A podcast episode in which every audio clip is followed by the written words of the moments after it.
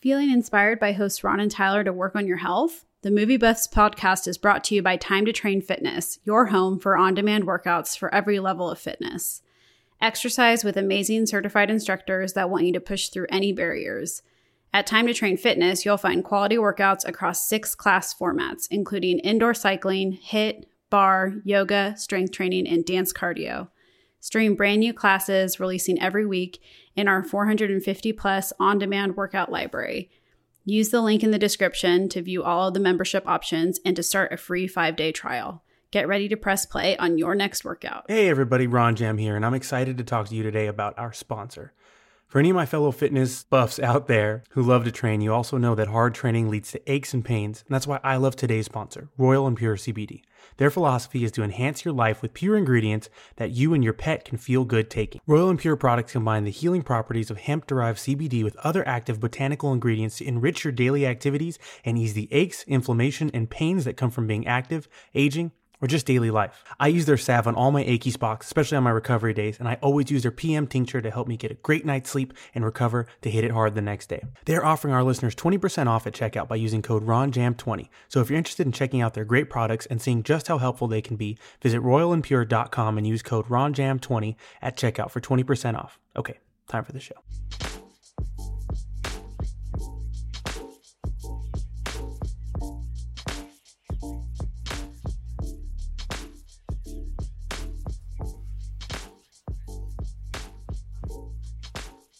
What is up, everybody? Welcome back to another episode of the Movie Buffs Podcast, the absolute 100% unequivocally strongest podcast in the world about movies.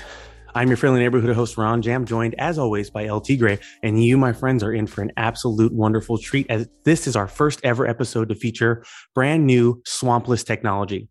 That's right, swampless technology, keeping the culitos of these two movie buffs dry and arid. Other than that, how's it going today, Tyler? Um, it's a hard question to ask because listeners will probably tell that my voice does not sound the same, but the jokes will definitely be hitting, especially yours. Ooh, thank you, thank you, thank you. I try to be at a um, you know six to one joke hit to miss ratio, um, especially when accompanied by the fact that I edit out all the misses. so, Tyler, now that we're here, we're back. Anyone might notice we're off schedule like crazy because LT Gray went out and got himself sick. Um, but we're back. We're making bacon and we're talking Batman. I can't wait, Tyler. So let's go ahead and jump right into the warm up so we can get to that big boy working set. Tyler, you got any industry news for us?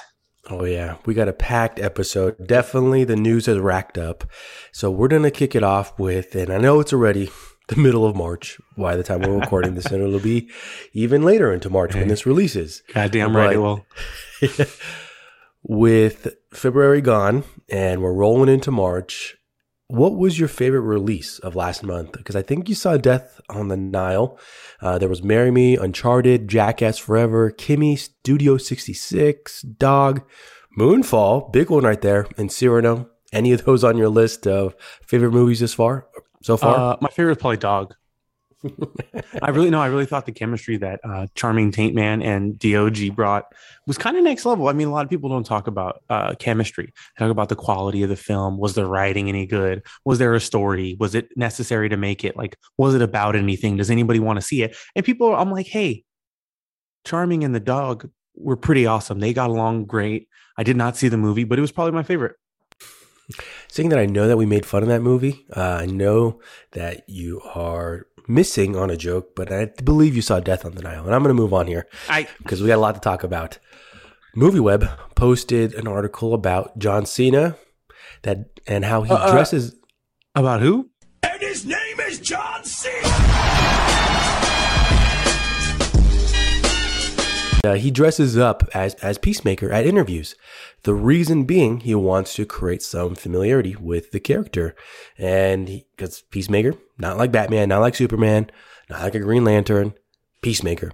So he wants to get it out there, and he mm-hmm. relates it to the time when he was in the WWE, when he was John Cena WWE. He would always wear his costume, like his jean shorts, his mm-hmm. t-shirt, his chain, all that kind of stuff. Jorts. All the time because he's trying to make a character that stands out. Oh. First, got to give our weekly love to John Cena. Mm-mm-mm.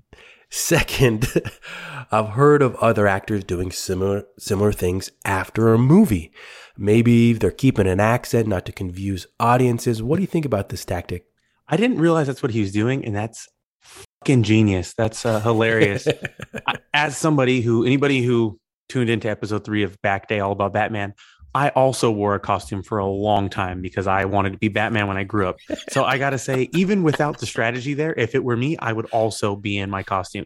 So the fact that he came up with a reason why he's doing it, genius, my man. I'm going to use that one day. Yeah, that'll definitely explain a lot. But I heard, oh, a while ago that some actors would keep a accent so they wouldn't confuse the audiences that like maybe heard like a, a, Yeah. uh, like when they were going like on a tour. I think it was Like Chris um, Bale did that all the time. People didn't yeah, know he was was- British. Exactly. That's that's my example of Christian Bale. And I think that I was maybe in that audience. I was, I was like, uh, where, where's, is this his real accent? Is that what he really sounds like? So like you might see different interviews and you're thinking, what does this guy's actual voice sound like? And it's But, it, uh, it's kind of along the same lines, but inverted. I saw an interview with Tom Holland where they're asking him about you know his American accent. He's like, if I'm going to be honest with you guys, I don't know how to act with a British accent anymore. And he was saying, I went to do a commercial as Tom Holland, and I go, Hey guys, what's up? And they're like, Tom, you're from Kingston, mate. So that's what happened.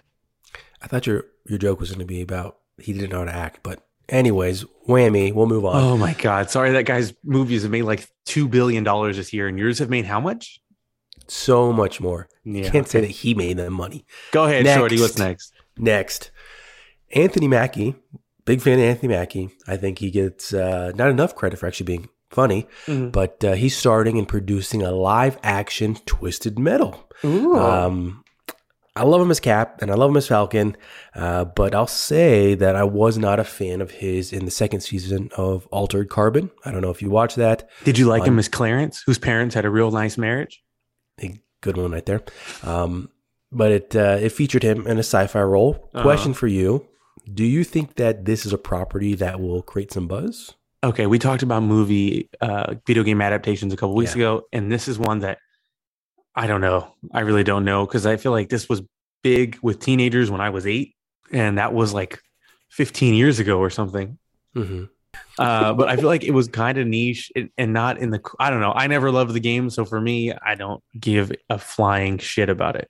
Uh, So un- unless unless uh, Mr. Mackie and his production company is looking for a late twenties, uh, early thirties uh, Mexican man, you know, I'm fit. I'm ready to rock. I can star in this movie. I don't care. I'll play the clown. oh That's man! the one character I know. Quick side note before we go to the next one because there was a moment in like the last two weeks it was like a cop role on some show some movie uh, that the wife and i were watching and we're like we both kind of looked at each other we're like ron could have played that role Oh, that could yeah. have been ron right there It should have been. Matter of fact, God damn it. i can't even tell you what it was from but we just both kind of had that moment like that could have been ron right there you're getting out there my man Thank you. Next Adam. one right here.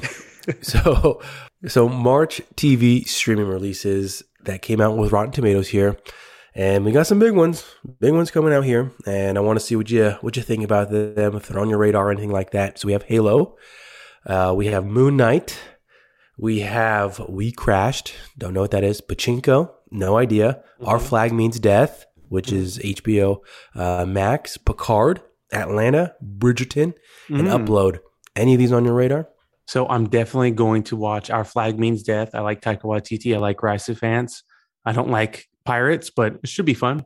Mm-hmm. I got to finish season two of Atlanta because I was a bad fan and got sidetracked. Uh, I don't remember the other stuff you said. Oh, yes, I'm back at it. Moon Knight, definitely going to watch. As you know, a big Oscar Isaac fan. Uh, Mhm. I, I've only heard good things about Upload, so I'll probably never get to it. Um, and I don't remember the other stuff you said. Oh, Halo? Halo. I remember everything. Uh, Halo, I think I, I do want to watch. I've seen some good stills. I told you it looks very expensive, and they have already been renewed for season two. So let's give it a shot. Oh man, I want the best for Master Chief, um, but uh, oh, I mean, Paramount Plus has not had anything good come out, so Don't they have um, Yellowstone that everyone's dick riding? I'm not to even go too much into that because Yellowstone is just obnoxious, obnoxiously bad. More like Um, Yellow Bone, am I right? But the crazy the craziness with Yellowstone is that you can't even watch it on Paramount Plus What? after it aired. You, you, you think that I'm making this up? I I because I, I have the app and I wanted to watch it, Mhm. and I thought, oh, like we have Paramount Plus, like we'll be able to like watch it when the episodes come out. No, you can't. So after they a new season comes out, it Mhm. goes directly onto Peacock because of some deal they worked out. And so they don't even have their best series. They don't have their be- best, their like most Yeah. popular series. They don't have it. They don't even have it. That's it's crazy. dumb. I Yeah. love it. I love that. Yeah. Let's put it on freaking Quibi. We might as well put it on Quibi while they're at it. uh, but uh, Moon Knight already, I'm seeing fantastic tweets come out about uh, Uh, uh, Fantastic Four tweets. uh, not that, but Spoiler alert, everybody! Watch out. okay. So next one here that it's kind of uh, an interesting one. Um, I'll be the judge of that. Yeah. I saw someone post a tweet kind of taking a jab at JJ Abrams and basically saying that his filmography is embarrassing. And Whoa. it kind of got me thinking after I started looking at it because, I mean, without seeing this tweet, I personally think that he makes entertaining movies. Do Hmm. I think they're like, oh, wow, like that was so meaningful. I want to watch that again? Not really, but they're entertaining. I laugh when I think about those scenes where uh, I remember I saw the behind the scenes where like JJ like supposedly like hits the camera himself to like shake it during certain things. So I'm like, okay, like he's hitting like million dollar stuff to to give it that extra added like oomph to it. Uh, but it got me thinking, and let me read you his filmography. So we have MI3, Star Wars: The Force Awakens, Star Trek, Super 8, Star Trek Into the Darkness, and Star Wars: The Rise of Skywalker. First question for you: Are you a fan of his work? Yeah, in general. Second question. I believe he has an exclusive deal with WB to create content. Mhm. Is he someone you believe can world build? He can mystery build, that's for sure. And I didn't realize until you read that how few movies he's made. Wow, Exactly. that's weird. Yeah. Yeah. It kind of, yeah, you don't really think about it. You just think, oh, okay, J.J. Abrams, this huge director, but it's not really, Not a lot. uh, yeah, not a lot. I think uh, somebody, else, the tweet really made fun of him and a lot, the responses really kind of dug into it. Mhm. Uh, but uh, yeah, it's, he's got some big names on there, but Yeah. are they the the best? That good? I don't know. Who knows, man? Yeah, I, I, Yeah. if you would have asked me before this, I thought it would have been like a 30 uh, movie long list, and I was going to ask you to stop. But no, who knows? It was kind of short. Next one, and uh, this has been a reoccurring topic that we've gone over with dates and Mm. film releases. So recently, some shuffles have come around, and right now, well, um, at the moment, some DC properties are moving down, and December 16th has come up with a big day because now we have Avatar 2 and Shazam 2 on the Mm. same day. With this being something that we've discussed before, with release dates mattering and moving forward, how they should probably plan ahead. Do you think one of these are going to budge, or is there going to be some drama come holiday season? I truly believe that WB will change the date again because they like to do that. Yeah. Um, What do you think? I think it's. I understand moving around to like make space for stuff, but it's weird when they shift every movie and they've done it a couple times because you don't want the fans to lose track of when stuff's coming out, especially for a movie like, say, The Flash that was supposedly in production since 2014 and has already moved back once or twice. It's like you're starting to make people lose faith in like, do you think it's bad or what's going on? Um, Yeah. Like another movie we talk about that has moved constantly and no one knows when it's coming out, and that's Morbius. Somebody was talking to me. I can't remember who was like, "Oh yeah, I can't wait to see Morbius. It looks good." And I went, "It looks." um. Anyway, so that's my thoughts on that. Let's. What's next? What else we got? I thought you were going to give Morbius the New Mutants treatment that, That it doesn't exist. yeah. Uh, well, Tyler, it doesn't exist, so that's why I don't have to talk about it not existing. Because like I don't talk about vampires all the time because they also don't exist. Get it, Morbius, vampires. Moving on. And the small joke that you had before we started recording with my falsetto not coming in is definitely, it definitely happened right there. I couldn't hit that high note, but that's all I got for news. What do you got for me? All right. In uh, local news, today I got off the freeway and it took me roughly 30 minutes, 35 minutes even, to get from the freeway, which is 1.4 miles from my house to my house. I'm pissed. Woodland Hills Police Department, go fuck yourselves. uh, what else we got, Tyler? I'm, that's all my news. Well, I think this is news, even though it's a trailer, because we got to talk about it because it's definitely caused a lot of buzz, Mhm. and I'm excited. I know I got know- a little buzz off it. I shouldn't be driving, but don't tell the Woodland Hills Police Department. I'm an optimist. Uh, I'm not sure about you sometimes, but the Obi Wan trailer Uh-huh. uh, got me even excited that I even watched uh, two of the prequels, we'll call them. Um, and first of all, did you watch it? I did see the trailer. And Wink. Uh, it looks like Obi Wan is a creepy peeping old Tom. Uh, it looks like he heads off world to fight the Inquisitors. I know people are Uh-huh. upset about the head shape and texture of God. the Grand Inquisitor. Uh, I know the Inquisitor Fortress looks good. It looks very similar to what it was in Jedi Fallen Order. And I Mhm. know that Anakin Skywalker and Darth Vader will be returning. And I know that I'm going to watch it, but maybe not week by week. Mm, well, I personally had a huge smile on my face uh, watching the whole thing. Obi Wan's my, my fave. Mhm. Uh, I just loved the Obi Wan Xbox game. Ooh, back when it came played out, that you, first you- one. You're the only one who's known as that movie is, so you made that up Yep, I'm no. I feel like I bring it up every single time we talk You about Star do. Wars. because you're Uh, going to say it enough that people are going to think, like Morbius, that it exists, but it doesn't. Well, it's the only video game that I know of that you could literally throw your lightsaber and control it from there. It was freaking awesome. You ever played Jedi Fallen Order? Nope, Well, that, there you go, bud. 'cause that's Like one I of said. the things they can do. nope. Except for We're this gonna cut on- that out. this is on PS4 with good graphics. Nobody plays PS anything. Uh, well, my PlayStation did break on me, so also PlayStation, come fix my shit. Uh, what else we got? Oh, well, we're going to move to our segment. So, Tyler, for this next segment, moving on from trailers, do you want me to give us a little theme music to, to bring us in? Yes.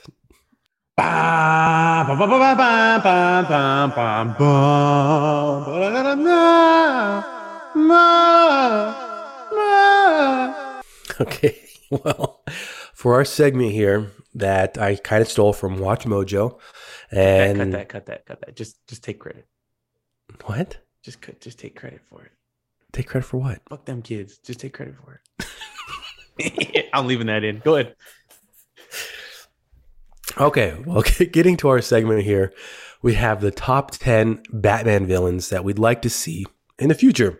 So I'm going to read them off. And in round one, what we're going to do is see if Ron would like to see them in the future. Because we got some interesting ones here and some that I personally haven't heard of. Uh, Mm. Ron, as we've talked about in previous episodes, he is a fan of the comics. This is one of his, if not his favorite character. Mhm. And he also plays the video game, I think. Ooh, we'll find out. We'd have to ask his wife about that if he does play the video game. But, anyways, Uh, Tyler, Um, we've already discussed. I can't play the video game currently because my PlayStation's broken. PlayStation, come get your boy. My shit's wrecked. Okay. So, first one here if you would like to see them in a future movie, Ventriloquist. Um, yeah, sure. Have him already in jail because that sounds like a boring adventure. Okay. Calendar Man. Yes, I love his uh, uh, some of his arcs with like the long Halloween and stuff. I don't know if that was whatever, but yeah, he kills on special holidays, and he actually Calendar Man is in the Suicide Squad, played by Sean Gunn. So too late, you bitch. Mr. Freeze. Absolutely. Poison Ivy. Yeah, yeah. It depends on which one they use, like which uh, backstory and personality. But yeah, she could be fun. So, this one is, of course, there's a caveat with it. And we'll talk about this later on. But the Joker. That's that's, uh, yeah. But wait a while. Yeah. Uh, Well, we'll get to that in our next, once we get to our main set. Court of Owls. Yes, but again, not to spoil anything with the Batman, they would need to wait a while to put some space in there because of the the storyline that brings about the Court of the Owls might be um, treading on very similar water to what happens in the Batman. Mhm. Professor Pig. Again, uh, yeah, maybe a side quest for a murderer that he's uh he's got to capture. Hush. Shh. Is that a yes? Moving on. Yeah, yes. uh, Clayface. Yes, I, I my only thing with Clayface is how would they do it because of the people on here. He's the only one with supernatural powers. He can Yeah. turn into a giant mold of clay and turn into other stuff. Although there is different clay clay faces, clay feces. Um, and I believe the original one was just a guy who would do like special effects makeup and look like other people, more like the chameleon from Spider Man.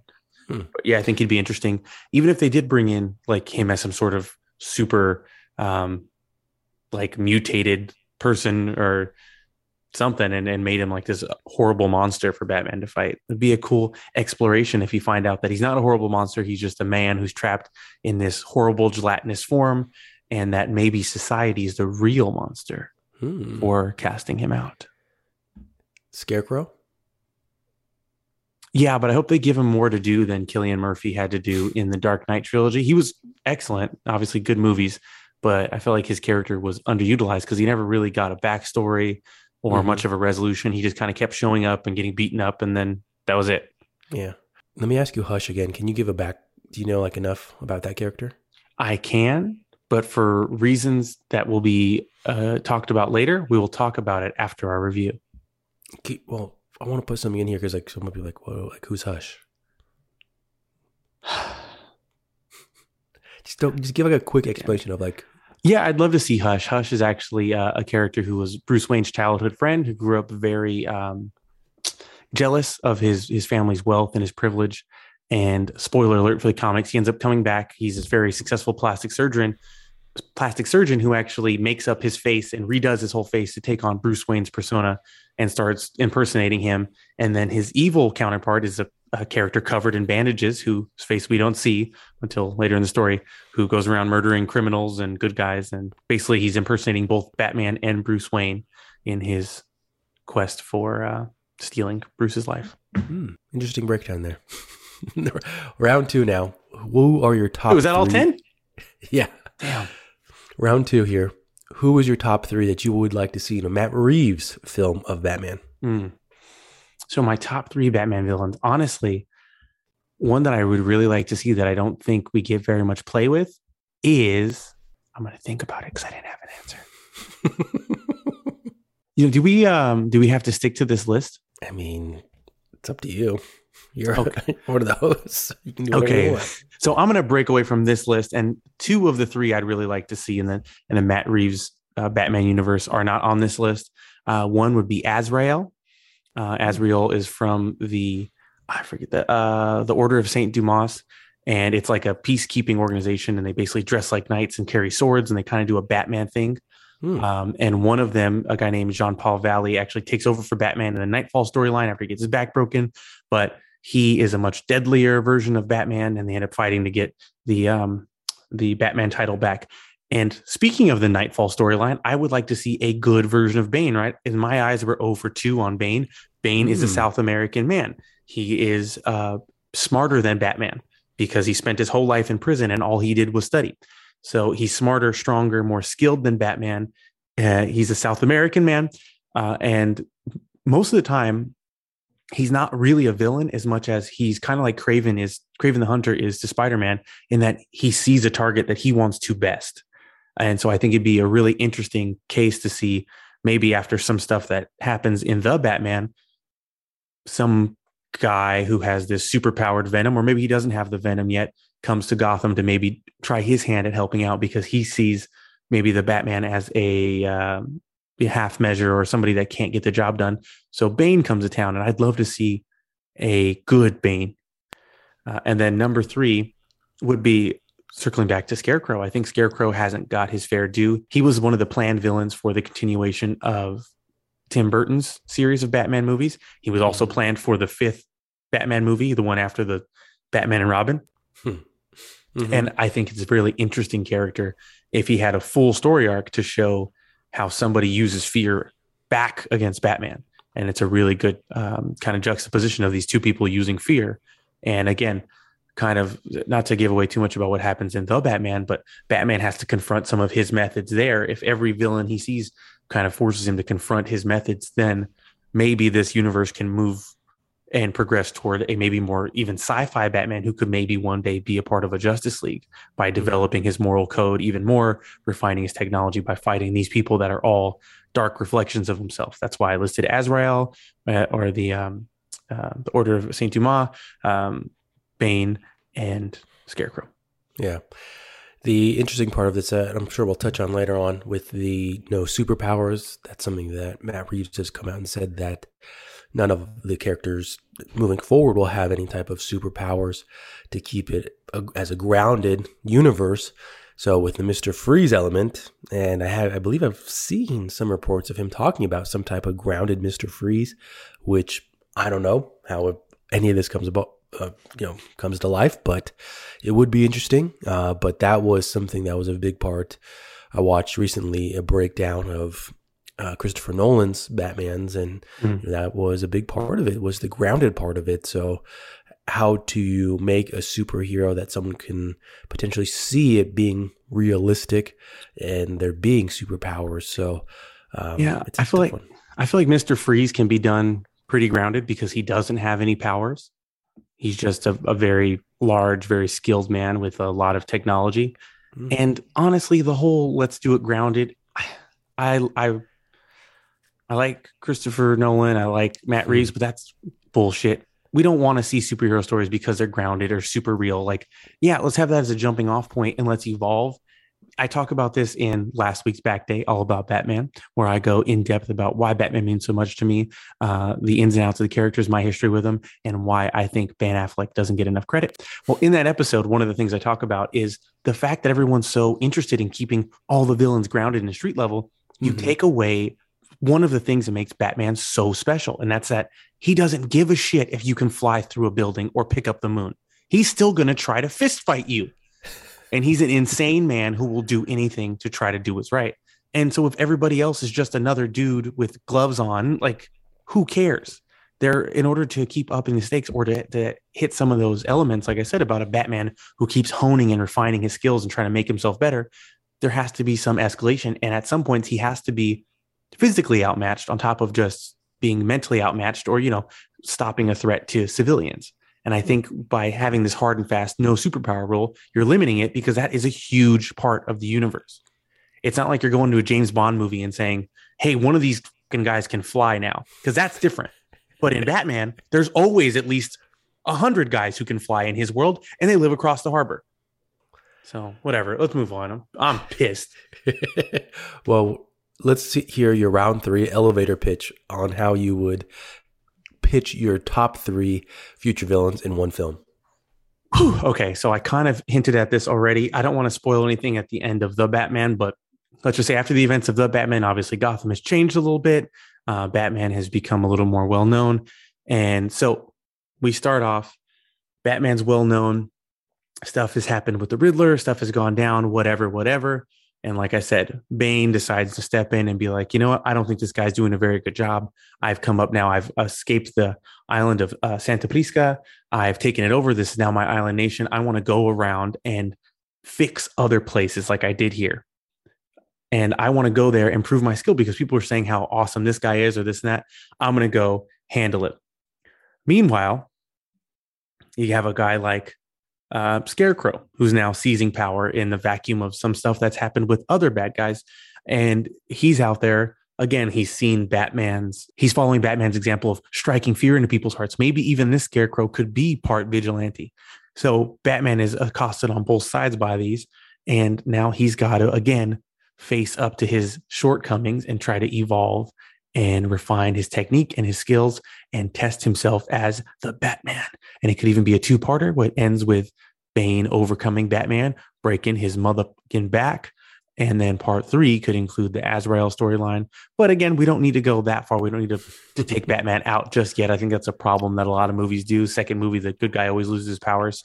But it'd be cool to see him come up against a physical threat as well as just a guy who's sneaky. I like it. I like it.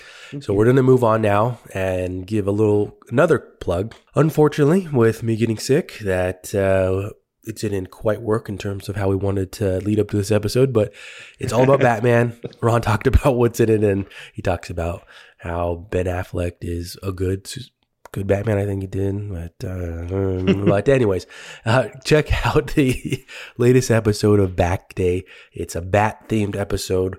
All Ron talking about it, 15 minutes. Great episode to listen to on your drive to work or on your way home, whatever that might be. But check it out. There's going to be a link in the description for it. What's next? As we move to now our main set, and this is one that we've both been excited for and one that we've been planning for. Uh, we actually have a slightly different arrangement for it. We're not just going to go through review, spoiler, non spoiler. We're actually going to talk about different items from the movie and ultimately give some recommendations at the end. But Oh, yeah. The Batman, that is our main set here. Director Matt Reeves. Uh, if you watched the newer Planet of the Apes, he did the last two. He did The War for Planet of the Apes and Dawn of the Planet of the Apes. God, they were so good, by the way. He did Let Me In in Cloverfield and an interesting piece that I actually saw prior to recording today. And I didn't know this about him, but he was the co-creator of Felicity with J.J. Abrams. Wow. He's a friend of JJ's, which I, I'm guessing helped him. And then another one to kind of stir the pot here that I found on his on his trivia was that he was on a short list to direct the 2013 Man of Steel. Before we move on, I want to ask Tyler, do you think that his relationship with J.J. Abrams and his past connection to Man of Steel lends any credence to the idea that this Batman might interact with the J.J. Abrams Superman um, universe and movie that's in development for two years from now? Hmm. Because I do. You do? Well, now I do. Okay. I don't know, but uh, it's exciting to think about. Oh, so exciting. The cast for this one, pretty. Oh, when we actually were driving home from this one, and I was kind of just going through things, uh, talking them out with my wife about what my thoughts were with this cast, and I mean, it's a great cast. Yeah. And I think the walkaway that I said was, this cast can act. They all are great actors. All these actors are acting. They're not just there for their looks. Yeah. And well, even though I might backtrack on that later on when we talk about one of these actors, I'm going to say that right now. But uh, Robert Pattinson, Zoe Kravitz, Jeffrey Wright, Colin Farrell, Paul Dano, John Turturro, Andy Serkis, Peter Sarsgaard, pretty big actors there. Yeah. What do you think? I, dude, Johnny Toots brought it. Uh, Bobby Patton, or sorry, Rob Bat Batten Bat freaking brought it. Zoe Kravitz, oh my god, she brought it, and she brought those cheekbones. Jeffrey Wright, phenomenal. Colin Farrell, Will Ferrell's little brother, I heard he brought it. I think he was one of those people that was opposite of there for their looks. He brought it, and his freaking prosthetics were amazing. Paul Yeah. Dano, oh my god, poor guy. He's so good at being so creepy. I'm like, how was his regular life? I hope he's one of those actors who can just turn it off because he was amazing. Andy Serkis, awesome. I don't want to talk too much about it. Well, I guess I can't say. I wish we got more Alfred in this movie. We'll talk about Um, it later on. But there yeah. was so much mystery that there wasn't a whole lot of Alfred time, but I thought he was great. Peter Sarsgaard, that guy just shows up and kills it. And speaking of killing it, his wife was actually killed in a Batman movie about 14 years ago. He's married to Maggie Gyllenhaal. Well, premise of this one, will you walk us through it, Ronald? So the premise is that after the murder of his parents, orphan billionaire. Oh, wait, no, we don't need that. Okay. Okay. So we'll start with the movie. So much like this movie, I'm going to start with the action. When a when the Riddler, a sadistic serial killer, begins murdering key political figures in Gotham, Batman is forced to investigate the city's hidden corruption and question even his own family's involvement. It's Saw, it's Chinatown, it's a little bit of Blade Runner, it's Seven, it's Batman, it's action. You're going to like it. I think that's not my recommendation. This is. I loved it. You will too. well, what I was thinking for this episode, which um, we haven't done, but I think it's appropriate now that we actually hit the spoiler alert. If you have not seen it and you are planning to see it, which you should, definitely go see it. Uh, but moving forward, everything but can potentially be a spoiler. Yep, yep, yep. And plus, okay, this movie's made like eight hundred million dollars. It came out like ten days ago. A lot of people have seen it. You need to see it. I've seen it twice, and it's three hours long. So go see it. Go see it. Hey, go see it. Hey, you, go see it. Hey, Kevin, go see it. Hey, you. Hey, Sonia, you better see it. Cece, go see it. Uh, Drake, go see it. Eminem, you better go see it. Tyler, go see it. I have seen it, and I and I was planning to see it. I wasn't talking to you. let's go back to a little bit of the back for even like the Yeah. the movie because I believe we talked about this in our first iteration of the podcast when it was first announced that another Batman was in the works, and I think it was probably the Joker. Um, that when that came out, I feel like it opened up the door. Like, okay, films that are not connected to the other ones and they're just well made. Mhm. I feel like that can work. You agree? Oh yeah, absolutely. Like I was saying before, it, it it's one thing if the movies develop and you see this Batman turn into somebody who could hold his own against a Green Lantern over, like he keeps getting more advanced and then integrate him, or even like as the story goes on, if that becomes a necessity for the world to get bigger. But to just start it with the idea of okay, this has got to be within three hours, this guy has got to be in outer space. Stuff starts to get wonky there. But so I I love it when they come in like we have an idea for a story. And Matt Reeves even said he's like I didn't write this to make more. I wrote this to make this. And I think you really feel that like sure it's it's a Batman movie. They're not going to be like okay everybody's dead at the end and the planet exploded. There's always going to be room to make more. But it's so much better when you write it to contain itself and then you know you can have ideas that can be picked up later. But this Yeah. story is fully self-contained. It's well made, well acted, uh, uh, and it looks great. yeah, agree. talk- agree on all those. I know I, I heard it looks so great because they use kind of like the volume there and it hmm uh, like they do in the Mandalorian. And my God, does it help with lighting? It just feels like you're somewhere. And so much I I I, I enjoyed Zack Snyder's Justice League and Man of Steel and stuff, but so much of those movies sometimes are not Man of Steel as much, but Batman vs Superman for sure. They feel like they don't take place anywhere, right? hmm This is one of the gripes I had with um, Spider-Man: No Way Home is that it kind of feels like it doesn't take place anywhere. It feels like it was on a soundstage, and that was it. Like it, it doesn't feel real, and so much of this movie feels grimy and real. Even stuff that you know is for sure CGI. It feels like people are there because the lighting is good, because the volume, and I, I, I, I'm I'm gushing. I know, and I know you're getting excited. So we got to get to our topics here before you just start going through everything. What were your first thoughts on the bat suit? So upon the initial like first look release with the red font, I didn't like the cowl. I thought it showed too much of his face and it looked a little daredevil-y. But now having seen it in action and throughout the movie, I really enjoyed the suit. I still I prefer my Batman with a little bit of a um, bulkier neck and like the short-eared cowl, uh, kind of like the Jim Lee picture that I posted as our key art for last week's back day, which you can check out at the link in our bio. but I prefer my Batman with shorter ears and a slightly like wider set helmet but I Mhm. liked it. I thought it really worked for what he was doing. Um, and the suit itself, I thought was wonderful. I really like there's spots where you can see that he's just added extra armor. Like maybe he got Mhm. stabbed once in the arm, and now there's like on his left arm, there's just an extra pad on his bicep. That's not the other arm. And you can tell he adds stuff as he goes. And it it kind of has like a homemade look, but in homemade by the world's smartest man, which it was Mm. one piece that I really liked about this bat suit, and I don't think people are talking about it enough, is the utilitarian aspect of him having his spring-loaded um, grapnel guns in his gauntlets. Mhm. So it works twofold, right? One, he doesn't have to worry about dropping it, which happens in every Batman movie. He gets it kicked and he goes, "Oh no!" and he drops it. So it's nice that he has it spring-loaded in each wrist at all times. But two, and I think this is the reason why Matt Reeves did it, is if it's spring-loaded, it's then attached and wired through his full body harness, right? That we know is shotgun proof and can Mhm. fall off a building. So when he launches his grappling gun, you don't have to wonder why does this guy's arm not ever come out of socket? You know, when he's jumping off a building and catching himself at terminal velocity. Well, it's because Mhm. he's not. The armor is dissipating the weight and it supports him as he goes through there and can carry stuff. And I thought that was a really neat little inclusion. Yeah. The impression of the bat suit, and this was like in the first, I feel like it was in the first like 20 minutes that I had was it was definitely different Mm. with everything that you just said. But I immediately noticed how loud it was. Mhm. And I'm not sure if that was just by, it was, I'm sure it was, by that was by design, the approach that they were going for with it kind of sounded like a cowboy fear. spurs. exactly. That's actually what I wrote there. Western Spurs sound. That was cool. Yeah. and like at first I was like, oh, but I thought Batman was supposed to be stealth and he's supposed to be in the darkness, but with it being hmm.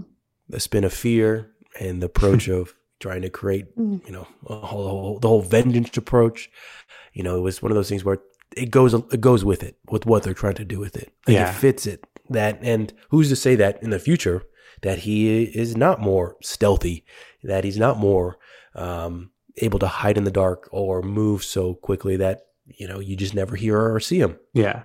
I think probably definitely by the next movie, all those, like I said, those separate little like add on patches will have been integrated into the suit and it's going to become more and more streamlined. I wouldn't be surprised if two or three movies from now, it looks kind of like almost like the skin tight bodysuit, but obviously bulkier Mm-hmm. to be more streamlined. I really did love though that they stuck with the gray because I love a gray bat suit. I don't like an all black bat suit. I don't like it at all. I love that it was still gray.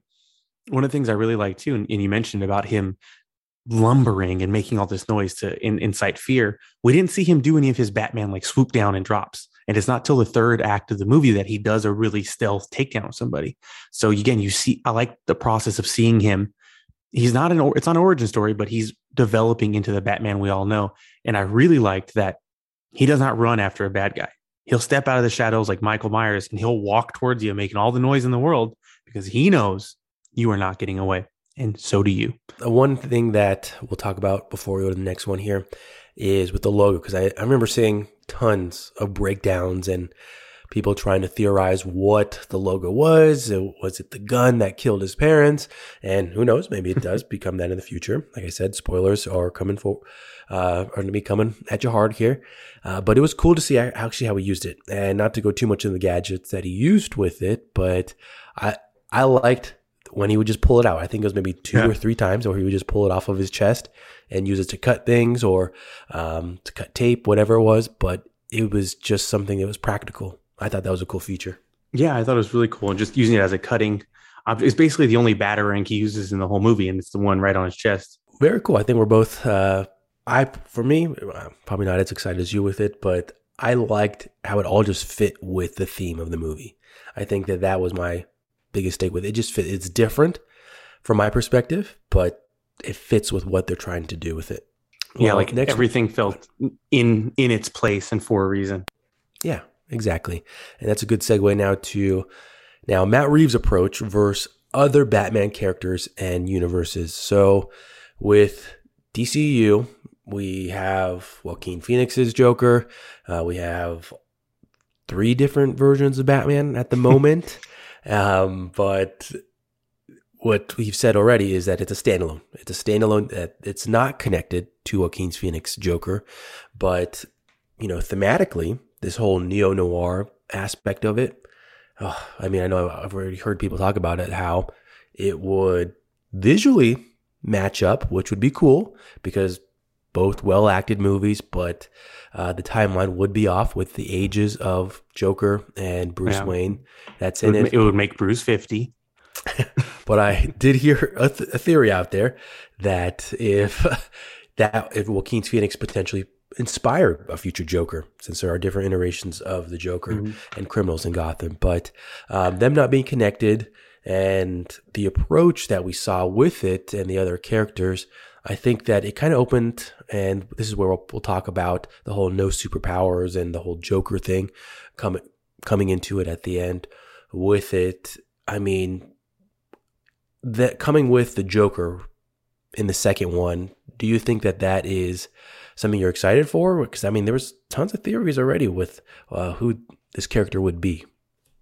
Uh, I know. I feel like Joker is a big part of it, but he needs a rest. We've had Yeah, two good Jokers, one bad Joker, two different Jokers on the TV. Uh, there's been a Joker that got murdered in uh, Titans. There's a Joker on the Batgirl series right now that just they're both kind of out of frame. Like it's just they're overusing the character. hmm And part of what makes him good and makes him interesting is his volatility and his unknowableness. That's why I was so upset that they made a Joker origin story. And I pitched this a few episodes ago that I think the only way they can redeem that is if this Joker is telling a story and we reveal that the whole first movie we saw was him spinning a yarn and he's making it up. He doesn't even really look like that. Maybe he has the scars. Maybe he is bleached white. And then he can tell us another story or he breaks out and begins other Jokering. That Mhm. Joker could even be a part of this universe if we see that he's telling that life story from Joker 1 to Robert Pattinson's Batman, who goes, That doesn't make any sense. You're only 40 years old now. How are you 38 in 1984? And Joker just laughs and he goes, Well, this guy is no help. And you move on. You're like, Oh, well, so he made that story up. What the F? Or there is a storyline called Batman Endgame. I'm looking at it right now. I haven't finished reading it, but it is right above my desk. And it reveals that maybe the Joker or one of the three Jokers is an immortal like um, chaos deity, or he's not, and he doctored photos and and documents to make himself look like he's lived forever. But that also could be a thing. We don't know anything about the Joker for sure, and that's the point. hmm From what I heard, the scene that's in the in the movie, I I heard that there was actually a longer version of it. Yes, and there's a previous scene that sets that one up. Yeah, I, it's interesting to to think about. I, I'm in a similar boat as you that it would be nice to see some time between Joker iterations and all the different versions that are out there. Um, but I think the interesting aspect of maybe potentially why it's coming so quickly is that for me, watching it, walking away, I feel like one of the things I said too was I feel like there's less action. There's less fighting in it. It's Mhm. more detective work, more story building with the characters, all the the rogues gallery of villains that are out there, and how we get to know them and see their backstory. Um, what do you think about that? I think that I don't. I wouldn't say necessarily there's less fighting. I think there's fewer fight scenes, which I Mhm. actually really appreciated. Instead of it being like you know 30 minutes action scene, 30 minutes action scene, like everything stops for a fight. Mm-hmm. Everything that happened action wise was completely in service of him trying to reach his goal. He doesn't like stop to fist fight somebody. Mhm. He does it because they're in his way, and he fights with the abandon and anger as if every single person he hits is the person who personally killed his family. Um, and I think probably if you counted it up, he beat up more guys in this movie than he has in probably any of the other ones. Yeah. I appreciate mean- that, but it was all integrated in the story, right? Every single fight, it was just because it had to happen. Never Yeah. like stopped for him to just go do something random, and I appreciate that. I think what I said after was that it wasn't like watching a Marvel movie where you watch and you want to see these insane fight scenes, CGI, all this kind of uh, an action blast in your face that is Mm. just nonstop. It was more story. Yeah, It was more, everything had a purpose in it, which you want in a movie, yeah, which you want to get more out of it. I feel like that was why the even the Joker, why people that were probably not even fans of comic book comic books went to go see it yeah. There's, there's not one fight it. scene in that movie. He does shoot some people, but that's it. yeah, there's more to it. It's Yeah, something that you're gonna make you think, or you're gonna look at the visuals, all that kind of stuff. That oh wow, like this is just a well-made movie. yeah. I was saying that too. I was like, this would be a very good movie if you removed Batman altogether. If it was just some detective who could fight, right? And you give him a couple gadgets because obviously there's like the scene where he jumps off the building.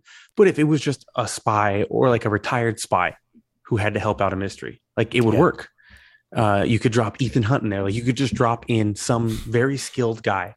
It doesn't have to be an IP, and it's a really good movie still. And I think that speaks volumes because again, I love the movie. It looked like it took place nowhere. Yes, that's one gripe. My other gripe is that Spider-Man No Way Home, if you didn't have Spider-Man in it, he didn't have Doctor Strange in it, or you've never seen Spider-Man, that movie makes absolutely no fucking sense.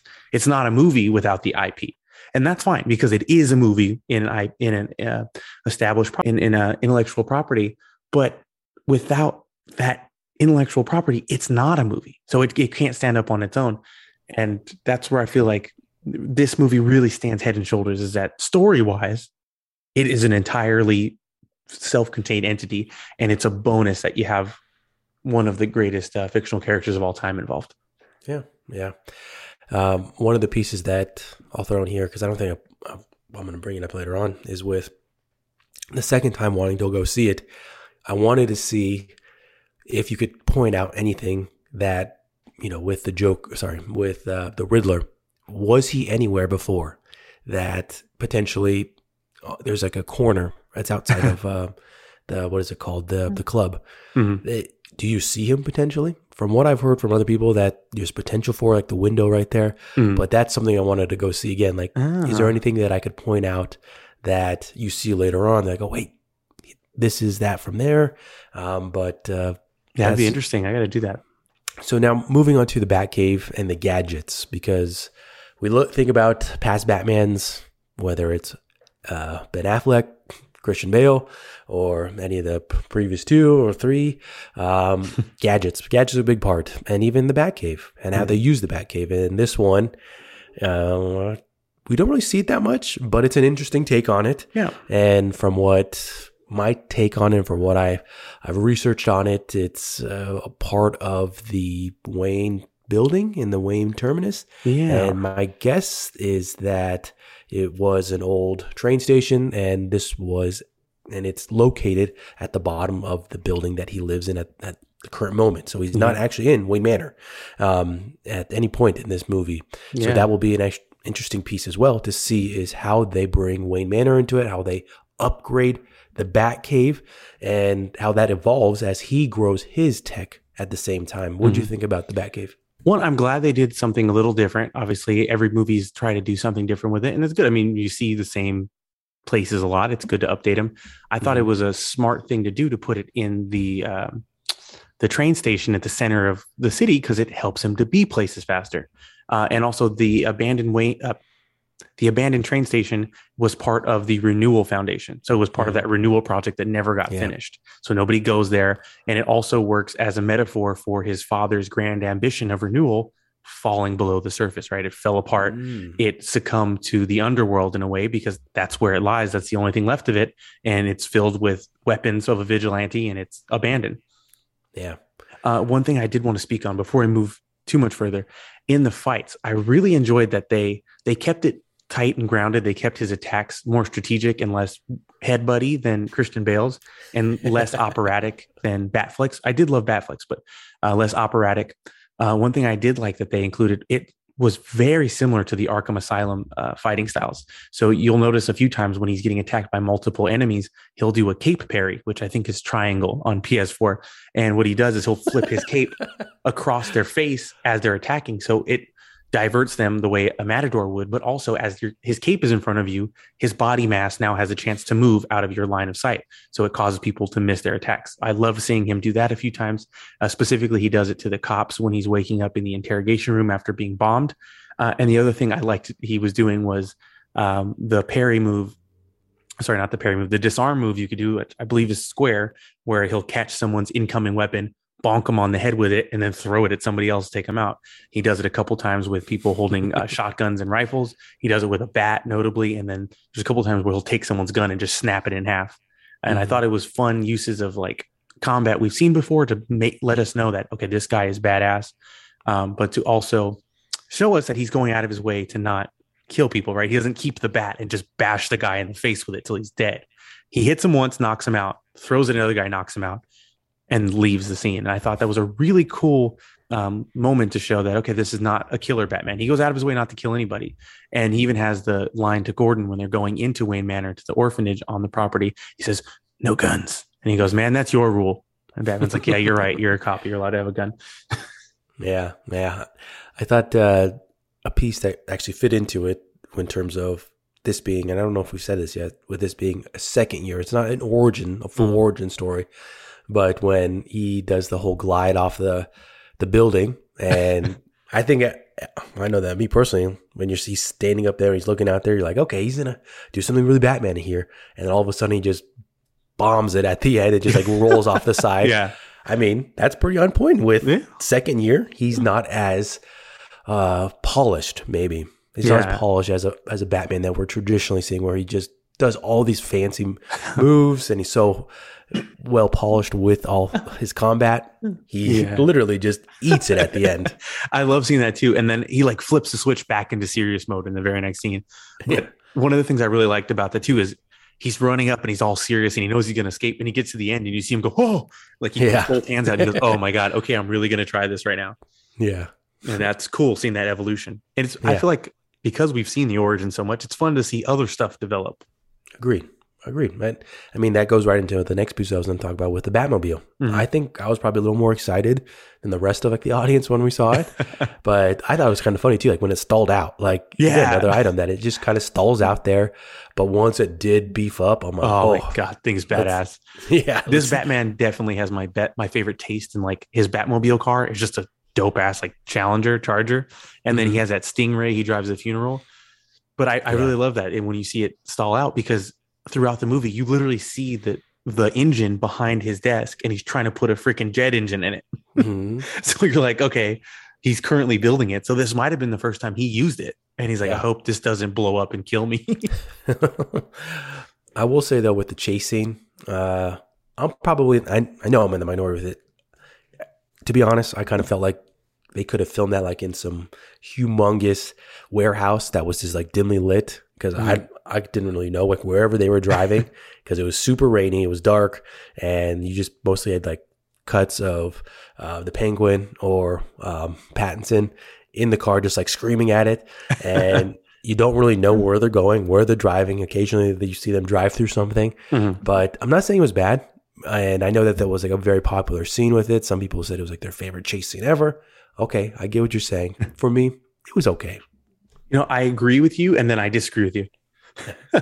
okay because the first time I saw it, I felt exactly the same. I told my wife, and we're like, yeah, you know, most chase scenes are boring. So I did appreciate, you know, they do a lot of subjective angles, and it really did. Like, I'm sure even being a little confused, I was confused the first time, and I was like, Mhm. it was exciting at least. Like, I don't know Yeah. what happened, but I was exciting. It was interesting. so the second time I watched it, and I was like paying attention to the geography because Mm. as you said like sometimes they're driving wait they're backward on the freeway now they just drove through a wall what's going on but the second time because i knew what the story was and i knew all like i don't have to like watch for just explosions i watched for geography and the second viewing i found it super clear and i was like oh i can appreciate this even more now. So for anybody that was maybe a little confused if you get a chance to go watch it again watch it with geography in mind. And i think matt reeves does a really good job. Just there is so much stuff going on and it is quite exciting again with the subjective angles that if you're not actively pursuing the geography of the chase in your mind it can just turn into what the wait whoa where this where this truck come from? Why is it on fire? So, note to people listening: bring a map and draw it in the theater because that's what Ronald did. He No, drew it, a literal map of Gotham. no if you're watching it and you keep in mind that okay they're starting at the seawall on the docks so that means they're on frontage streets near the port. So port streets are all small so that's why this it starts there. And then penguin goes up the freeway on the wrong way. That's why batman has to detour and come around and then batman slams through the divider because he's on the wrong side of the freeway. Then as they're driving they pull off and then they enter downtown gotham where the streets are more crowded and that's when they get stuck in the pileup. Then penguin brake checks a uh, 18 wheeler to cause a uh, chain reaction of cars crashing that Batman has to try to weave in and out of, finally resulting in a gas tanker flipping and exploding. And at that moment, a uh, tow truck skids out of the way. So Batman lines up his car with it, hits the jet booster, ramps off the tow truck through the exploding gas tanker. And that's where he lands. And we see the badass upside down view of him walking out of the flaming car. You didn't have to convince me, Ronald. Well, I now everybody knows the geography because I just gave it to you. you bitch. well, so briefly touched on this before, with this being the second year version origin story, and that was actually something that I heard today. Was I know we talked about it before, but uh, ScreenCrush and him kind of making fun of the uh, Batman versus Superman, where we have literally seen the origin of Batman too many times. We already know. We know what happens. That's Uh, hence my joke of the uh, premise Yes. of this movie. Yeah, that's Yes. pretty funny. I thought it was. I deserve credit. well, they kind of took the Spider-Man Homecoming approach with this, where kind of just brushes over it. We know stuff happened, um, just like with Spider-Man. We know got he had the spider bite. He's Spider-Man already. With this being a year two story, what do you feel like were some of the benefits of having that already set? And I'm hoping people listening or people going to go see it that they knew that too. I think uh, even if people weren't expecting to miss the origin, I feel like they, even casuals, probably didn't notice that they didn't say it because I talked about this on last week's episode of Back Day, all about Batman. That later this year, or sorry, later this month is Batman's uh, 89th anniversary. So people know his story and they've known it Yeah. for all of their lives, probably all their parents' lives, and some of their grandparents' lives. Batman came out six months after my grandmother was born. So it's so ingrained in your your memory and in the the the collective lexicon that we don't need to be told that. Just like with Spider-Man, you don't need to be told what happened for everyone to just know. Like I hope the next Superman movie doesn't have him as a kid. Like we know it. We get it, you know? I think that even plays into uh, where we'll see Batman in the future with all the detective side. Mm-hmm. It's not that he's the best, the world's best detective yet, but he's learning he's working on it. and yeah, he's working on it. And you see how that plays through at the beginning, where he's looking at stuff. He has to go home. He has to go analyze it with all his gadgets. Mm. God, I love that. I did think that the contact thing was pretty cool. I, I just wish that the contact uh, cameras would have turned his irises all white, so we'd have had comic book white eyed Batman. I thought that was a missed opportunity, but I think that'll be coming. Yeah. Uh, the other thing about skipping through the origin is I think it helped. This is a long movie; it's uh, just about three hours, but it helped hmm keep the pace going. Right, we started in medias res instead of starting with a little boy, and he said we literally started with Batman on patrol. And th- the same night, the same moment he's on patrol, he sees the bat signal and the movie starts. It just is go- going. And I think I counted, it's like 75 minutes in before they stop that immediate like cascade of events to go to that funeral. So for that first hour 15, they're not worried about, well, we need to find out who Bruce is and what's Batman's deal. We know what Batman's deal is. Start the movie. Mhm. And before you know it, you're an hour deep and you're like, oh my God, this is this is freaking killing it. You're getting to the good parts quicker Yeah. and brushing over the things that we already know. I think it, it literally just sets it up for all the stuff that we we potentially want to see more of. We wanted to see more of the development. We want to see more of the character development, which I think is the biggest strength of this mm-hmm. movie. Yeah. Like and w- Go ahead. within the first seven minutes, we know pretty much everything there is to know about this Batman, right? He gives us a little voiceover. Then we see he, he talks about how he approaches criminals, and then we see how he physically deals with them, and then we see his relationship with Gordon and the cops, all within the first under 10 minutes. Yeah, And that's what you're saying, like the pace and everything. It's just character development and a good story. Let's go. yeah, that is actually a good segue here as we talk about now Robert Pattinson's take on Batman. Mhm.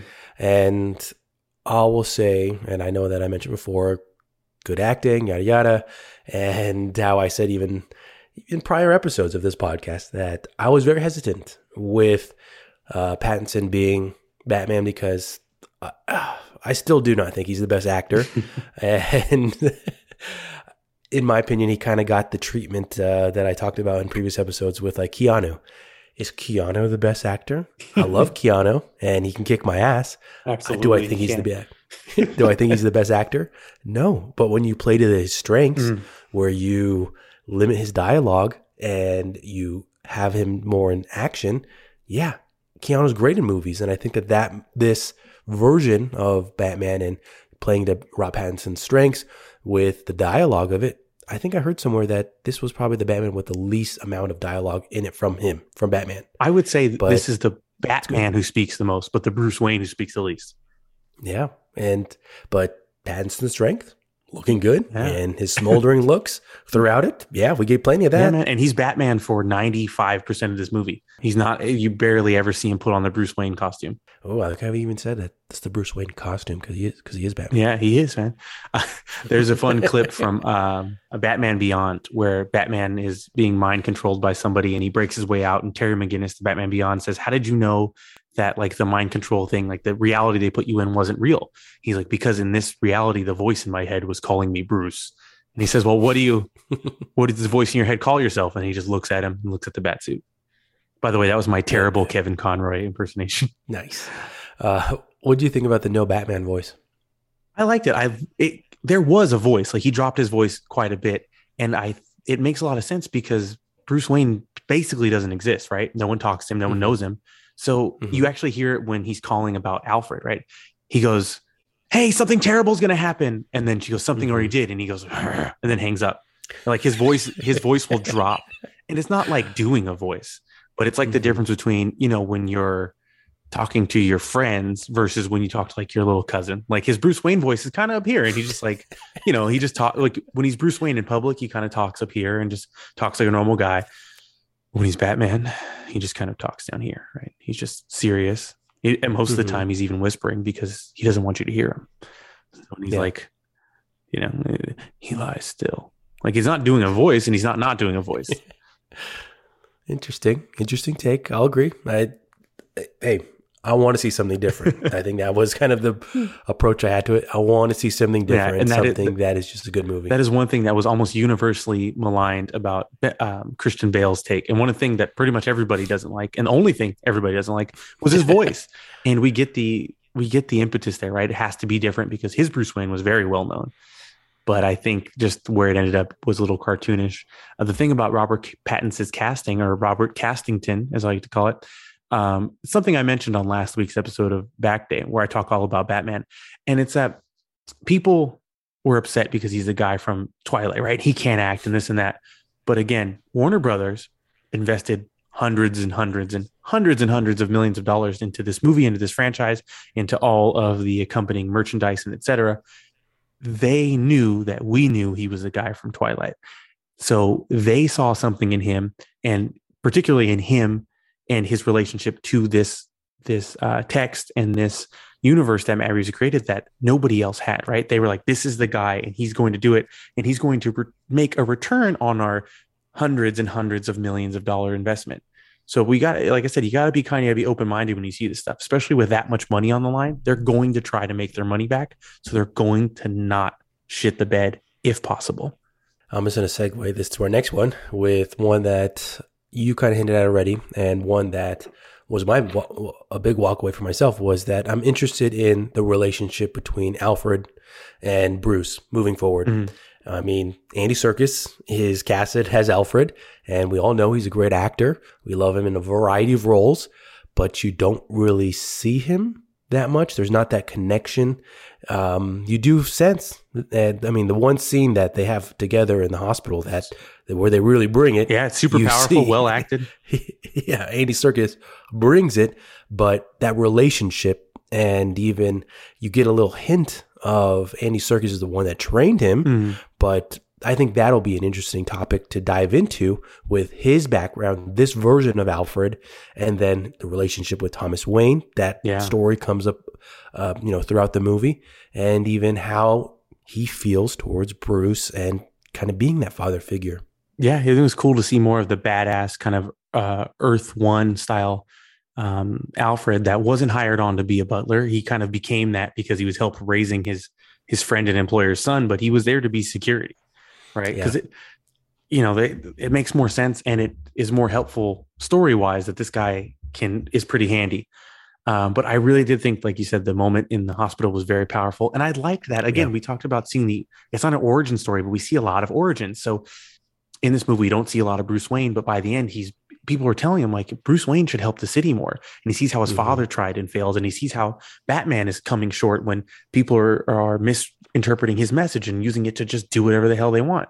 So we see the origin of the Bruce Wayne philanthropist persona who maybe can do some good in, in the daytime, and we also see the origin of his close relationship with Alfred that we all know so well because yeah. he's kind of shocked by what happens and he realizes, okay, I, I don't, I can't just be the Batman. Like there has to be a person in there, or else I can't do what I need to do because the humanity is what's going to help me do the right thing and not just become another Riddler or another one of his zealots.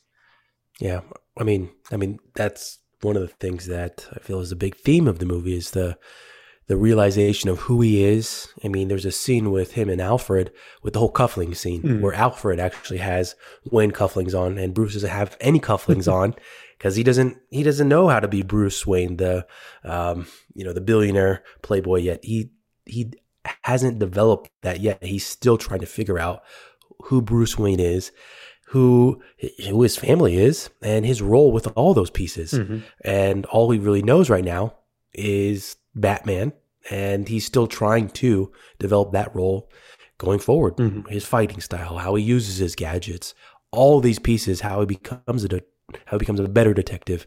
So I think those are all pieces that we all want to see more of, and that they'll definitely expand on too. With uh, I think the family part, I think is such a fascinating angle that we don't really see much of Thomas Wayne, or even the the part with his mom with his mom, mm-hmm. and um, I'm trying to remember that angle in the movie. Oh, where I thought the, that was the Arkham family. Yeah, that I mean that's something that I was like, what? Like can we see more of that? yeah, seriously. Well, another piece that that I walked out and I said I really liked it was the whole Gordon relationship. In previous versions of Batman, sometimes you just see Gordon, uh, Commissioner Gordon, just flip on some random small screen, and he's like, and he's telling about some villain that Batman needs to go take down, and you don't really get a relationship between them. I like how they were working together, and this was something that when you start to see them interact, that it was something that's already kind of established in their first year together, mm-hmm. that they the whole working together and building that trust up. So they already have that trust built up. Yeah, they even say and, in the movies, like, do you trust anybody? And Gordon says, Well, I trust you. Yeah. Mm-hmm. And he's not lieutenant, or he's not uh, Commissioner Gordon yet.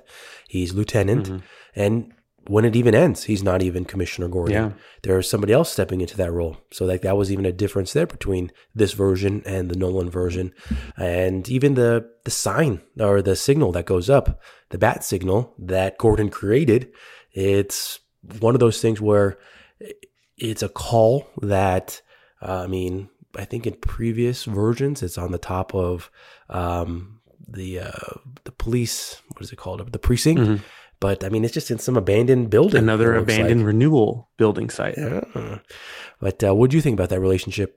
I thought it was cool, and I, I really liked their interaction. I thought Jeffrey Wright again acted his ass off, and I'm really excited to see how it progresses. And if Jeffrey Wright has a daughter named Barbara to become Batgirl, Well, next piece here that we're going to talk about because it's a big one Mhm. with us talking about origins and this time being an origin story. I feel like both Ronald and I have already said that many times, but it's an origin for some of these villains. So the villains in this is is big. I mean, there's the Riddler, Penguin, Catwoman, uh, Falcone, and the, So many the Joker that- cameo, yeah, the Joker cameo. with that Joker cameo, and I'm sure this was on purpose.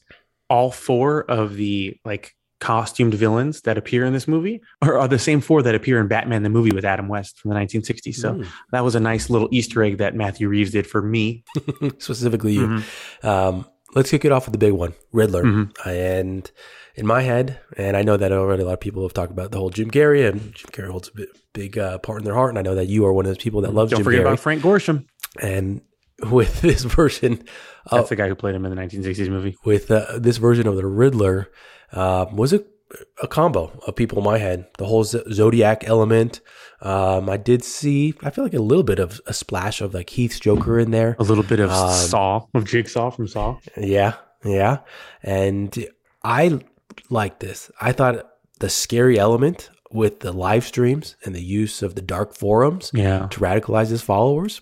I mean, I thought, talk about stuff going on now. yeah, talking about real incels, realistic. real, uh, real stuff going on. Yeah, I thought it was pretty pretty scary in my opinion. It's funny you think? for me. The scariest moment was when Batman says, "You won't be remembered. You're going to die nameless, like everyone else," and he just starts screaming like a child, like that's been had their favorite toy taken from him. I thought that was so haunting and like it was riveting. I was like, "Fucking Paul Dano, man, this guy crushes it." Can you believe him? He came all the way from Girl Next Door to this. That's incredible. So, Tyler, what other villains do we have in this this uh, this movie? So Penguin now. Um, I personally just thought it was a fun take on. Now I'm interested to see the spinoff. He's not in it too much. I think it was a little bit of comedic relief at some points, and uh, but I mean, I know you already said it that just the prosthetics that were used in it just fan- fantastic, Phenomenal. and that's what everybody talked about, even in the um, the trailers that came out. Is you just can't recognize Colin Farrell in that, and it's so true. Even when he's they have like zoom ups on his face, you're just looking at like you're looking They have for something. That makeup like, artist has to win an Oscar. That was incredible. It does like you. There's no seams. There's no like weird wrinkling. Yeah, I really did like his performance too. I thought it was a little like it was a little different. It was a little kitschier, but I think Mhm. this was just like the most the guy who's always wanted to be in the mob his whole life because he's always been a, bit of an outcast. And this is where he found his like his niche. So he's like the most Mhm. mob guy of all time. Where he's like, "I'll paint yous," uh, and I, I really liked him being more the mob guy because Danny DeVito, all time great legend, obviously, but he didn't play a mob Mhm. guy. He was just a weird monster guy. So it was cool seeing him as a mob guy. And I, I don't know if anybody else caught this, but in my mind, he kind of looked like the Danny DeVito uh, penguin just a little bit. I think that was on purpose as well.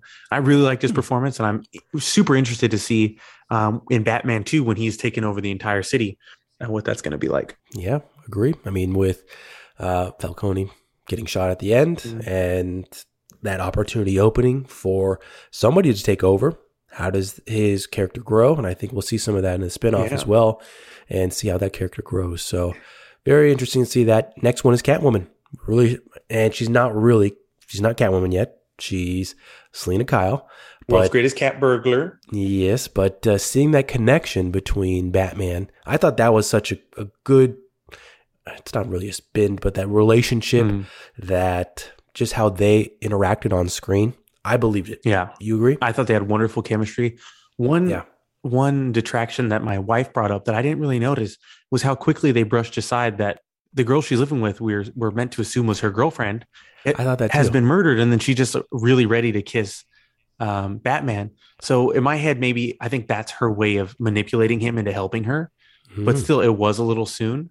But I thought she was phenomenal. And one of the the interesting things, like they they do so much work in this movie without having to tell you that one of the ways that they scale Batman's abilities, right? You see him fight thugs, whatever, but you also see Catwoman very easily beat up like two or three grown men, right? But Mhm. then when she tries to fight Batman, she cannot hit him. She doesn't land one blow. And at one point, she's trying to hit him. He holds down both of her hands with one hand while he looks at the passport. And it's just that subtle way of showing, like, oh, okay, Batman is really, really next level. He's not just some guy that can fight. He's the guy who can fight. yeah, I thought that was Yeah. really fun. And her whole storyline, I thought they gave her the most to do that she's ever had to do. She was the most comic accurate, being like a uh, cat burglar and a, um, somebody that's had to work for work in the streets and do all kinds of crazy stuff to try to make her ends meet because you know she's had to uh, to hustle and do all kinds of crazy stuff. And it was really cool. And I really like Zoe Yeah. Kravitz's performance. Yeah, I think the only part that uh, my wife and I were thinking about the end with with her was well, she was holding a cat. What? How does she ride the bike with the cats on the side? I was just thinking about those poor cats just riding on the side of the motorcycle. I was thinking just being right next to the wheels. I was wondering, so what's Tyler going to think about like the 30 cats she left at that apartment? Is he going to go try to get them? yeah. All she did was take two of them. Yeah. You can't take just two. You got to take them all. But uh, we'll move to the next All one right. with Falcone, and um, I personally thought he wasn't as prevalent in it, but definitely I like John Turturro. Yeah. Um, I like him as an actor, and the whole storyline with Selina and Bruce's storyline, both of those, and how they he intertwined, how he was a pretty key element of the whole story in the end, with him being helped by Thomas Wayne, and then that turning into the blackmailing Mhm. um, with the reporter.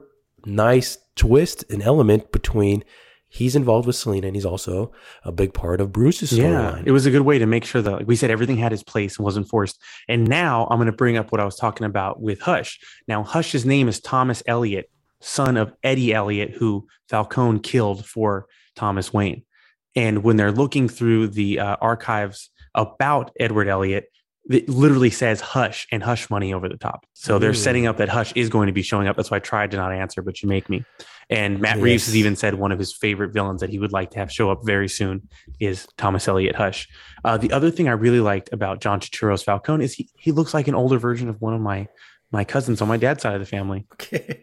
Well, I will say with the the Hush character, I believe I read somewhere that Matt Reeves' um, screenwriting, um, either professor or mentor, that he was one of the authors of the Hush storyline. So that was why a lot of those Hush elements were mixed in, and I'm sure it was just a lot of a nod to somebody that meant a lot in his life. That's fun. Oh man, I can't reach it, but I have Batman Hush right here, hardcover.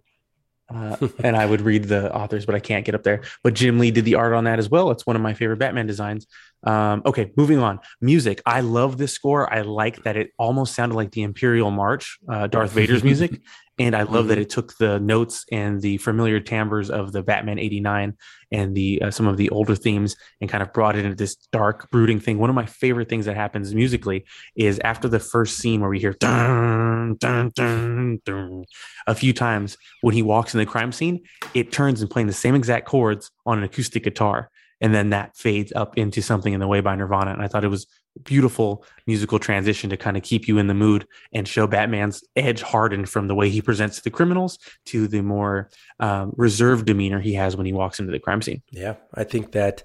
Uh, I mean, with the best example I can give is um, something that reminds you of something previous with like Batman's, but a nice mix on it that is new. It's different. I mean, that's kind of what I feel like with like the Mandalorian and the. Oh man, I'm, I'm trying to blank on the uh, person that scores it. Ludwig Gor- uh, Oh, Ludwig Göransson. You know, he actually is longtime collaborator and producer for Childish Gambino, and he did all the music for Community. Mm, well, his spin on Star Wars themes, th- music, all that kind of stuff, I feel like was what Star Wars people want now. They want they want to be reminded of what came in the past, but they want something new, something different, and I feel like that's kind of what we got with this movie. Mhm. Well, we're moving on now to deleted scenes and potential things that you've heard, I've heard. Um, or the one piece I'm going to touch on is with the whole online uh, Rata Alada the website Mhm. and all the hints that are in it. Um, I haven't had a chance to go on there, but I've seen breakdowns of it. Uh, would have you gone on there at, at all? No, but I've I've seen the breakdowns and stuff, and it looks interesting. I, they're definitely hinting at stuff that's going to be showing up in the spin-offs and in the future. And, Yeah, and I like th- Yeah. that they're they're keeping it active. So like, yeah, I hopefully they'll do like a surprise drop of one of the series, and like you find out if you're on Ralata Lala, and you don't if you ain't. I think it's a fun way to engage the fans. I think it creates the buzz around Batman. Mhm. uh, something that's outside of the theater. So it's cool. I think it's cool what they're doing. Um, I'm sure we'll see a lot more deleted scenes as we get closer to uh, the release of it on uh, DVD or on um, online. But uh, I mean, I heard that they started at a four hour cut, and I know that some people want things to be shorter. But the way I always say it is that I don't care how long it is. If it's something good, I'll watch four hours. I don't care. Exactly. And Especially when I can watch have it the at same home. approach. yeah, the same approach with this. If I like it, I'm gonna watch four hours. Not like the freaking oh, what was that that Scorsese movie that came out on Netflix? The? Irishman. oh my! It took me like five times just to watch it, and it was so just drawn out. But Batman, yeah, I'll watch four hours of know, I Batman. watched 30 hours of Batman. I don't give a shit. I watched I watched all of Zack Snyder's Justice League when it premiered at midnight, even though that's four hours long. I tried to at least. I got three hours in and I couldn't stay awake. So I watched I rewatched the back half when I woke up in the morning. But I'll watch it, dude. I don't give a S. Um, so speaking of deleted scenes, have you heard about the deleted Joker scene that was actually the setup to their conversation at the end? no, but uh, please jump into. Okay, so uh, along the that first stretch of mystery stuff, so you we like we said, we see Batman take uh, evidence home to analyze it, and he's going here and there.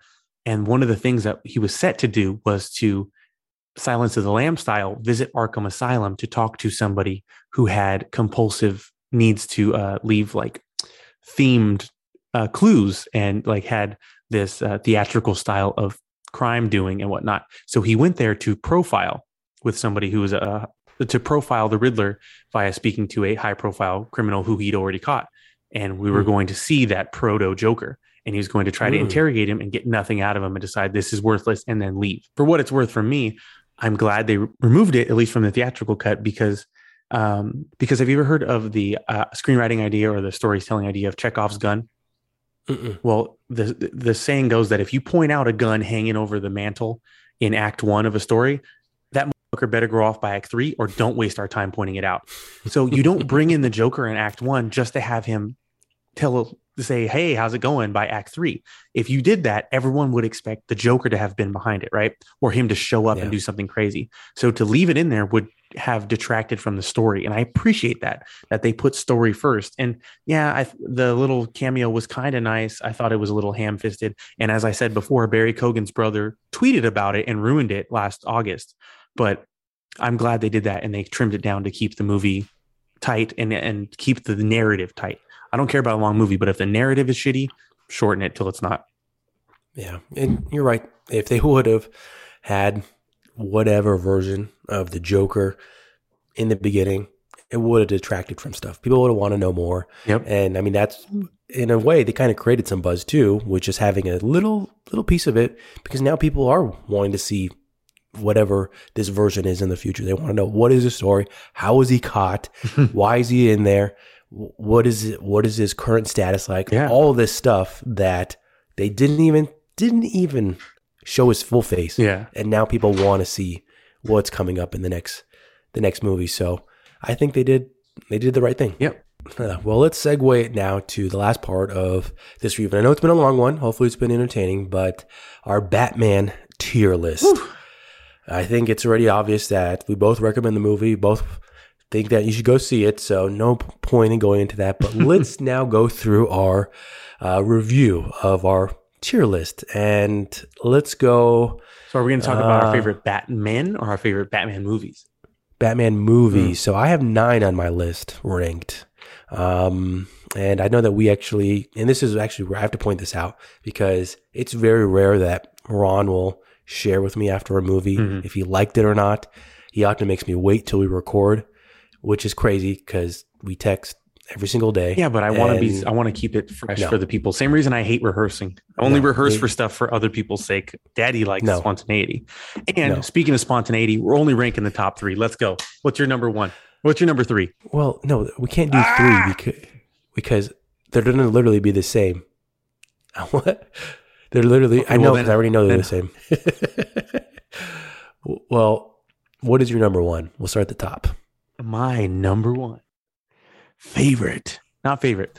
Um, the movie I think is the best Batman movie is Batman Begins. The reason this takes number one even over The Dark Knight is because The Dark Knight isn't a Batman movie. It's a movie about it's about justice, it's about chaos, it's about the Joker most of all, and it's not about Batman. Batman Begins is entirely about Batman. Hmm, I just watched Batman Begins recently, uh, but Dark Knight is my number one. Mhm. Two is Batman Begins. So do we have the same three Z? So number two is the Batman for me Oh, because again, whoa, it is a Batman movie, whereas The Dark Knight is a Batman universe movie. But the Batman is much more about Batman.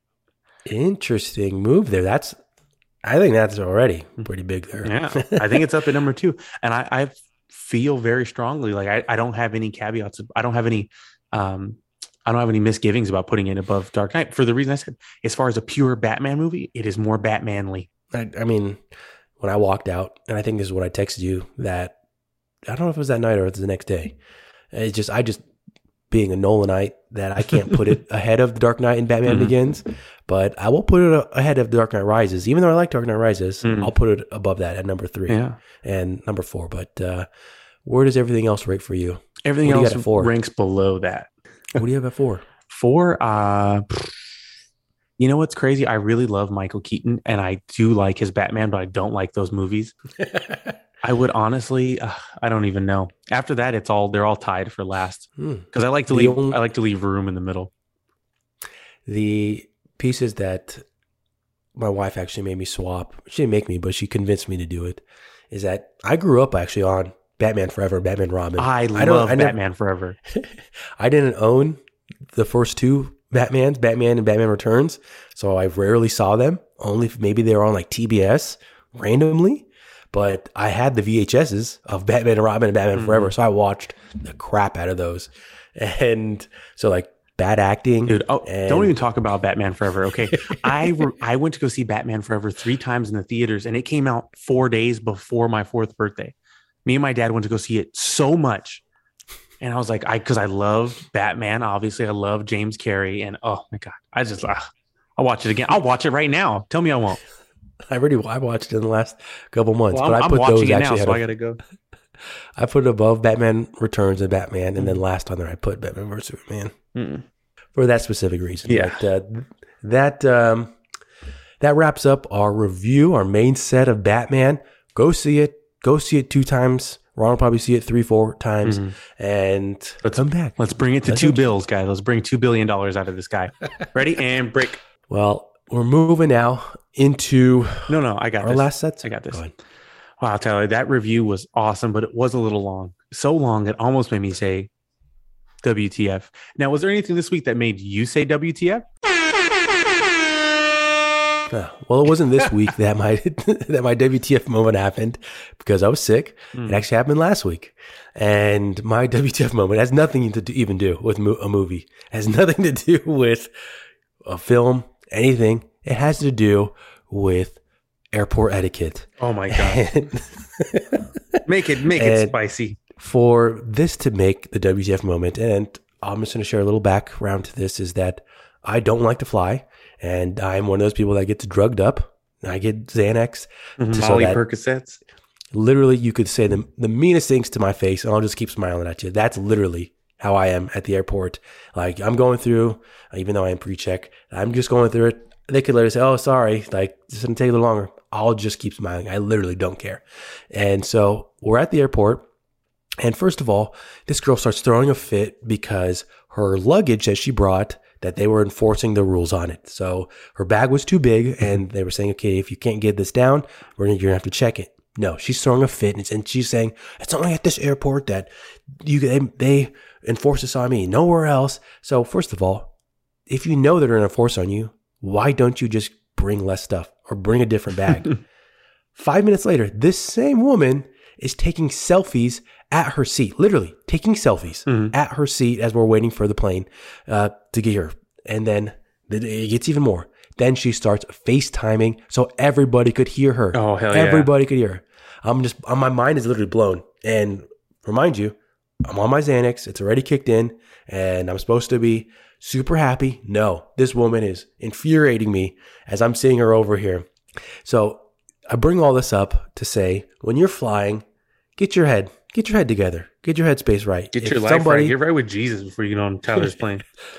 if if you are one of these people that throws a fit at the airport because it's not tailored to you, that you have to follow the rules, all this kind of stuff, just don't take the plane. yeah, man. Go do something else. There's other ways to get there. More like airport because you're being a little piggy. There you go. Yeah. That's my DWTF moment. Heck yeah, bud. Cooling down a little bit more here and going into what are we watching? And my list has actually grown since then, but I'm going to run through them quickly while, while Ron listens. Yeah, I- Finished I- Pam and Tommy. Uh, oh, man, you're way ahead of me then.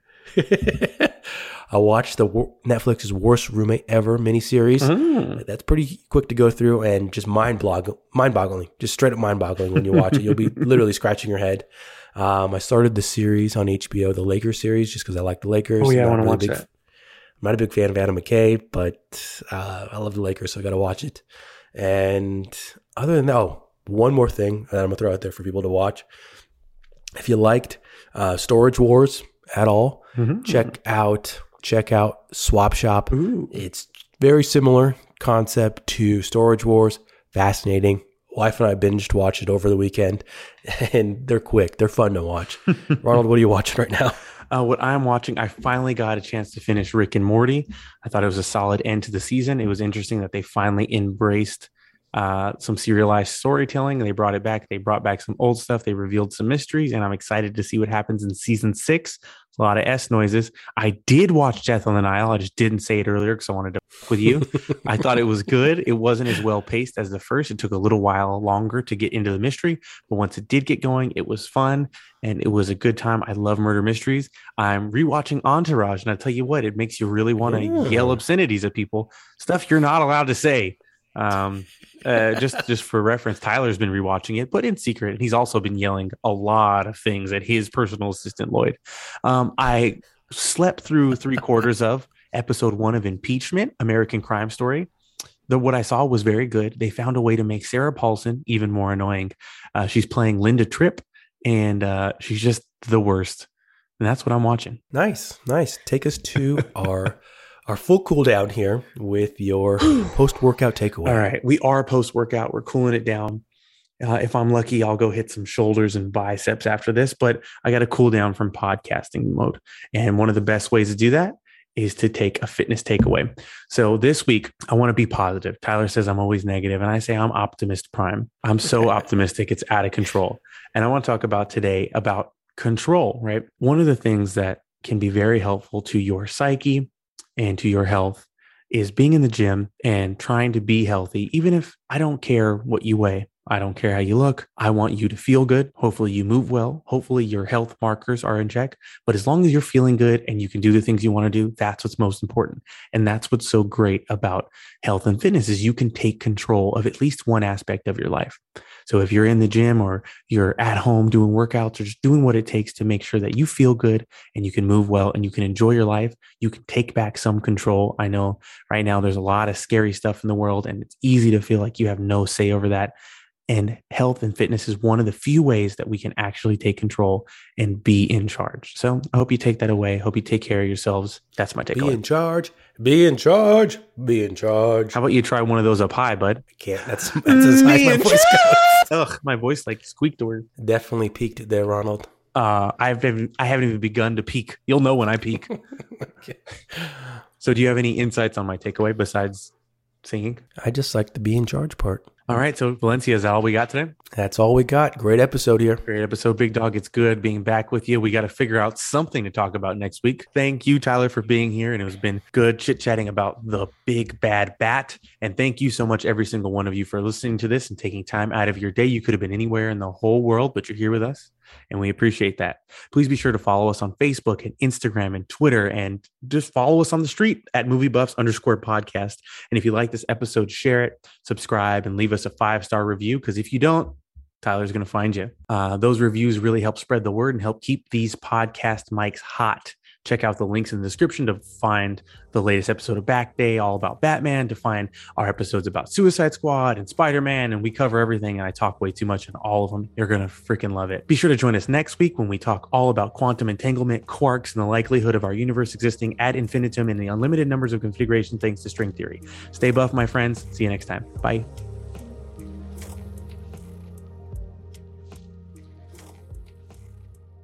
Feeling inspired by hosts Ron and Tyler to work on your health? The Movie Buffs podcast is brought to you by Time 2 Train Fitness. Use the link in the description to view all of the membership options and to start a free five day trial. Get ready to press play on your next workout.